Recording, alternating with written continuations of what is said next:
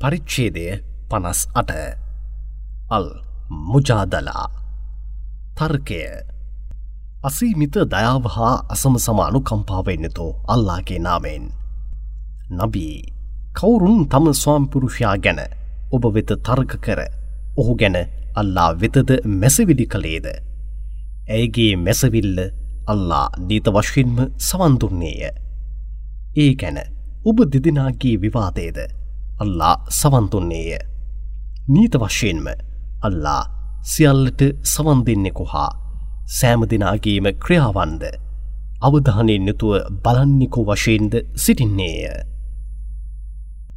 ඔබගින් කවුරුන් හෝ තම භාර්යාවන්ගෙන් කවුරුන්ව හෝ තමන්ගේ මවයයි පවසා දැමීමෙන් එය ඔවුන්ගේ සත්‍යය මවවන්නේ නැත.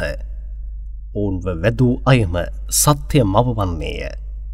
මේට වෙනස්ව කවුරුන්ව හෝ කිසිවෙකොත් මවයැයි පවසෝහොත් පවසන ඔවුන් නීත වශයෙන්ම නුසුදුසු හා බොරු වචනයක්ම පවසන්නාහ. නීත වශයෙන්ම අල්ලා ඉතාමත් ක්ෂමා කරන්නෙකු හා වැරදි ඉවසන්නෙකු වශයෙන් සිටින්නේය. එබෙවින් මෙවැනි වැරදි කරන්නන් අල්ලා වෙතින් සමාව ඉල්ලා සිටිය යුතුය. එබැවින් කවුරුන් හෝ තමන්ගේ භාර්යාවන්ව තම මවට සමකර පැවසෝ පසෝ එම කියමනෙන් ආපසු නැවතත් එක්කාසු වීමට කැමති වුවහොත් ඒ දෙදෙනාම කෙනෙකුට කෙනෙකු ස්පර්ශ කිරීමට පෙරම මෙසේ සමකර කතා කිරීමේ වරදට වන්දි වශයෙන් එක් වහලිකු නිදහස් කර හැරිය යුතුයයි මෙමකින් ඔබට දේශනා කරනු ලබන්නේ හොය. අල්ලා ඔබ කරන දෑය හොඳින් දන්නෙකු වශයෙන් සිටින්නේය. නිදහස් කළ හැකි වහලෙකුව කවුරුන් හෝ ලබා නොගතහොත්. ඒ දෙදෙනාම කෙනෙකුට කෙනෙකු ස්පර්ශ කිරීමට පෙරම. ඔහු මාස දෙකක් එක දිගට උපවාසේදී යුතුය. මෙසේ උපවාසේදීමට ශක්තියක් නොමැති අය දුප්පතුන් හැට දෙනකුට මධ්‍යස්ථ තත්වී ආහාර ලබාදිය යුතුය. අල්ලාටද ඔහුගේ දූතයාටද ඔබ ඇත්තෙන්ම විශ්වාසය තබා ඇත්තිහුය යන්න සඳහා මෙම නියෝගය මෙසේ පහසු කර තැබුවේය. මේවා අල්ලාගේ සීමාවන් වන්නේය. මේවා කඩකිරීම මගින් ප්‍රතික්ෂීප කරන්නන්ට වේදනාගෙන දෙන දඩුවම් ඇත. කවුරුන් අල්ලාටද ඔහුගේ දූතයාටද වෙනස්කම් කරන්නෝද. ඔවුන්ව ඔවුන්ට පෙර විසූවන්ව අවමන් කළ ආකාරයටම නීත වශයෙන්ම අවමන් කරනු ලබන්නාහ. නීත වශයෙන්ම මේ ගැන පැහැදිලි ආයාවන්ම අපි පහල කර ඇත්තෙමෝ. මීට වෙනස්කම් කරන්නන්ට අවමන්ගෙන දෙන දඩුවම් මැත. ඔවුන් සියල්ලන්ටම අල්ලා පනදී නැගිට්ට වන දිනදී ඔවුන් කරන දෑ ගැන ඔවුන්ට දැනුම් දෙනු ඇත. අල්ලා ඒවා සඟවා ඇත්තේය. නමුත් ඒ ඔවුන් අමතක කර දැමෝහ. ඔවුන් කරන සියල්ලටම අල්ලා සාක්ෂි වශයෙන්ම සිටින්නේය. නබී අහස් හිද භූමියහිද ඇති සියල්ල නීත වශයෙන්ම අල්ලා හොඳින් දන්නේය යන්න ඔබ අවධානය කළේ නැද්ද. ඔවුන්ගෙන් තුන් දෙනෙකු එක්කාසු වී කතා කරන රහසෙහි. ඔහු ඔවුන්ගෙන් හතරවැන්නා වශයෙන් නැත්තේ නොවේ. පස් දෙනෙකුගෙන් නම් ඔහු ඔවුන්ගෙන් හයවැන්නා වශයෙන් නැත්තේ නොවේ. මීටත් වඩා අඩු වශයෙන් හෝ නැතහොත් අධික වශයෙන් හෝ සිටින අය එක්කාසු වී කතා කරන රහසෙහිද. ඔවුන් සමග ඔහු නැත්තේ නොවේ. මෙසේ ඔවුන් කොහේ සිටියා වුවද රහස් කතා කළහොත් ඔහු ඔවුන්ගේ රහස් දැනගන්නේය. පසුව ඔවුන් කළ දෑ ගැන ඔවුන්ට විනිශ්්‍යයදිනදී දැනුන්දී ඊට සරිලන පලවිපාකද ලබාදී හරින්නේය. නීත වශයෙන්ම අල්ලා සියල්ල හොඳින් දන්නෙකු වශයෙන් සිටින්නේය. නබී රහස්ම කතා නොකළ යුතු යැයි වලක්වා තිබියදී වලක්වා තිබූ ඒ දෙසටම නැවතත් ඔවුන් යාම ඔබ අවධානය කළෙහිද.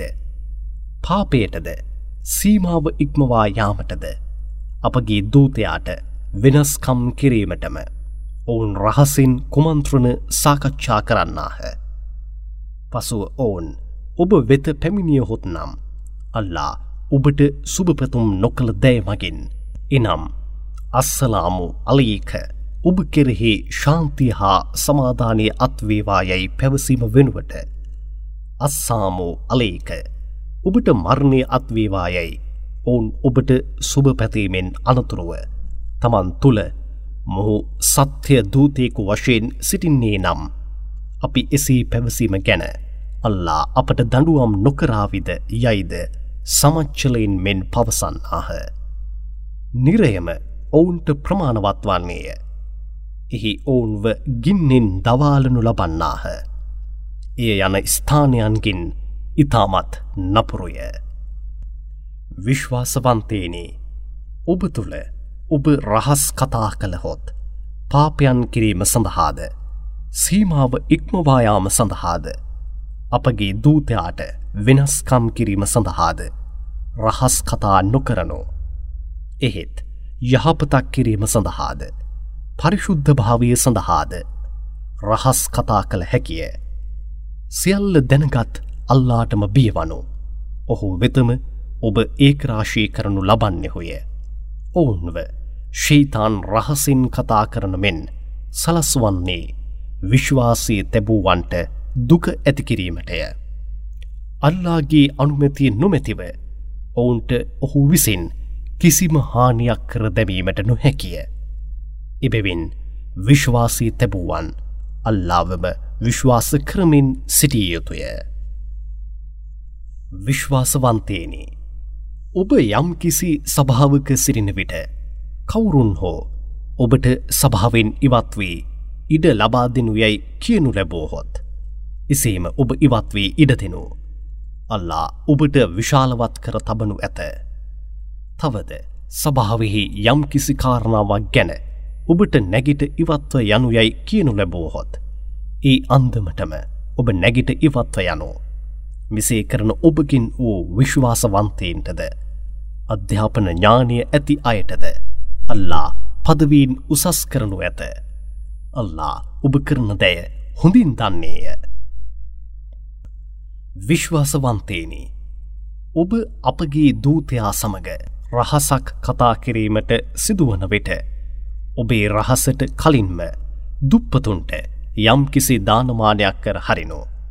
මේ ඔබට ඉතාමත් හොඳක් හා ඉතාමත් පරිශුද්ධ භාවයක්ද වන්නේය. දානමාන කිරීමට කුමක් හෝ නොලදහොත් ඒ ගැන ඔබ කෙරෙහි වරදක් නැත. නීත වශයෙන්ම අල්ලා ඉතාමත් ක්ෂමා කරන්නෙකු හා දයාබරවන්තයකු වශයෙන් සිටින්නේය. ඔබ ඔබගේ රහසට පෙර දානමාන කිරීම ගැන ඔබ බිය වූවෙහොද ඇත්තෙන්ම ඒ අවස්ථාවේදී ඔබ විසින් දානමාන කිරීමට නොහැකිනම් අල්ලා ඔබට සමාව දෙන්නේය. එහෙත් සලාතය නොකඩවා ඉටු කර සකාද්ද ගෙවා අල්ලාටද ඔහුගේ දූතයාටද සත්‍යයෙන්ම අවනත වී කටයුතු කරනු. ඔබ කරන දැය අල්ලා හොඳින් දන්නෙකු වශයෙන් සිටින්නේය. නබියේ. අල්ලා කුමන ජනතාවක් කෙරෙහි කෝපීට පත් වූවේද? ඔවුන් සමඟ කතාබස් කිරීම ඔබ බැලුවෙහිද? මොවුන් ඔබගින්ද වූ අය නොවන්නාහ? ඔවුන්ගින්ද වූ අය නොවන්නාහ? මොවුන් හොඳින් දැන සිටියදී ඔබ සමග සිටිනවායයි වුවමනාවෙන්ම බොරු දිවුරුම් කරන්නාහ. මොවුන් වෙනුවෙන් අල්ලා දරුණු දනුවම සැලසුම් කර ඇත්තේය. නීත වශයෙන්ම මොවුන් කරන කාරණාවන් ඉතාමත් නපුරුය. මොවුන් තමන්ගේ බොරු දිවුරුම් පලිහක් වශයෙන් තබාගෙන ජනතාව අල්ලාගේ මාර්ගයෙන් වලක්වා හැරියහ. එබැවින් මොවුන්ට ඉතාමත් අවමන්ගෙන දෙන දඩුවම් ඇත. මොවුන්ගේ වස්තුවන්ද මොවුන්ගේ දරුවන්ද අල්ලාගේ දඩුවමින් කිසිවක් හෝ මොවුන්ගින් වලක්වා හරිනු නොලැබේ. මොවුන් නිරාවාසයන්ය. එහි මොවුන් සදාකල් රැඳී සිටිනු ඇත. අල්ලා මොවුන් සියල්ලන්ටම පනදී නැගිට්ටවන දිනදීද අද දින ඔබ වෙත ඔවුන් දිවරණ මේ ආකාරයටම ඔහු වෙතද බොරු දිවුරුම් කිරීමෙන් අනතුරුව නීත වශයෙන්ම තමන් කුමක් හෝ බේරිය හැකි එක් හොඳ කාරණාවක් කර දැමුවේ යයිද අදහස් කරගන්නාහ. ඇත්තෙන්ම මොවුන් බොරුකාරයෝමය. ශෙයිතාන් මොවුන්ව ජයග්‍රහණය කර අල්ලා ගෙන වූ අදහසම මොවුන්ට අමතක කර දැමුවේය. මොවුන්ම ශෙයිතාන්ගේ සමූහයයි. ශෙයිතාන්ගේ සමූහයම නීත වශයෙන්ම පරාජිතයින් යන්න නබී ඔබ දැනගනු මැනව. කවුරුන් අල්ලාටද ඔහුගේ දූතයාටද ඇත්තෙන්ම විරුද්ධ වන්නෝද ඔවුන්ම අවමානයට ලක් වූවන්නේය. තමන්ද තමන්ගේ දූතයින්ම නීත වශයෙන්ම ජයග්‍රහණය කරන්නාහයයි අල්ලා නියම කර හැරියේය. නීත වශයෙන්ම අල්ලා ශක්ති සම්පන්නයකු වශයෙන්ද සියල්ලන්ටම බල සම්පන්නයකු වශයෙන්ද සිටින්නේය. නබියේ කුමන ජනතාවක් අල්ලාවද? විනිශ්වය දිනයද ඇත්තෙන්ම විශ්වාස කරන්නෝද? ඔවුන් කවුරුන් අල්ලාටද? ඔහුගේ දූතයාටද? වෙනස්කම් කරන්නන් වශයෙන් සිටින්නෝද? ඔවුන්ව ප්‍රිය නොකරන්නාහ. ඔවුන් තමන්ගේ මුතුන් මිත්තන් වශයෙන් සිටියාවුවද නැතහොත් තමන්ගේ පරම්පරාවේ දරුවන් වශයෙන් සිටියාවුවද නැතහොත් තමන්ගේ සහෝදරයන් වශයෙන් සිටියා වුවද. නැතහොත් තමන්ගේ ඥාතීන් වශයෙන් සිටියා වුවද. ඔවුන් සමක මොවුන් කතාබහ කිරීම ඔබ නොදකින්නෙහිය. මෙවැන්නන්ම මොවුන්ගේ හෘදයන්හි අල්ලා විශ්වාසය ධාරණය වීමට සලස්වා තමන්ගේ හැඟීම මකින්ද මොවුන්ව ශක්තිමත් කර තබා ඇත්තේය. සදාකල් දියදහරා ගලමින් ඇති ස්වර්ගයන්හිද මොවුන්ව ඇතුළු කර හරින්නේය. ඒවායෙහි සැමදා මොවුන් රැඳී සිටිනු ඇත. මොවුන් ගැන අල්ලා තෘප්තියට පත්වන්නේය. ඔවුන්ද ඔහු ගැන තෘප්තියට පත් වන්නාහ. මොවුන්ම අල්ලාගේ සමූහයයි.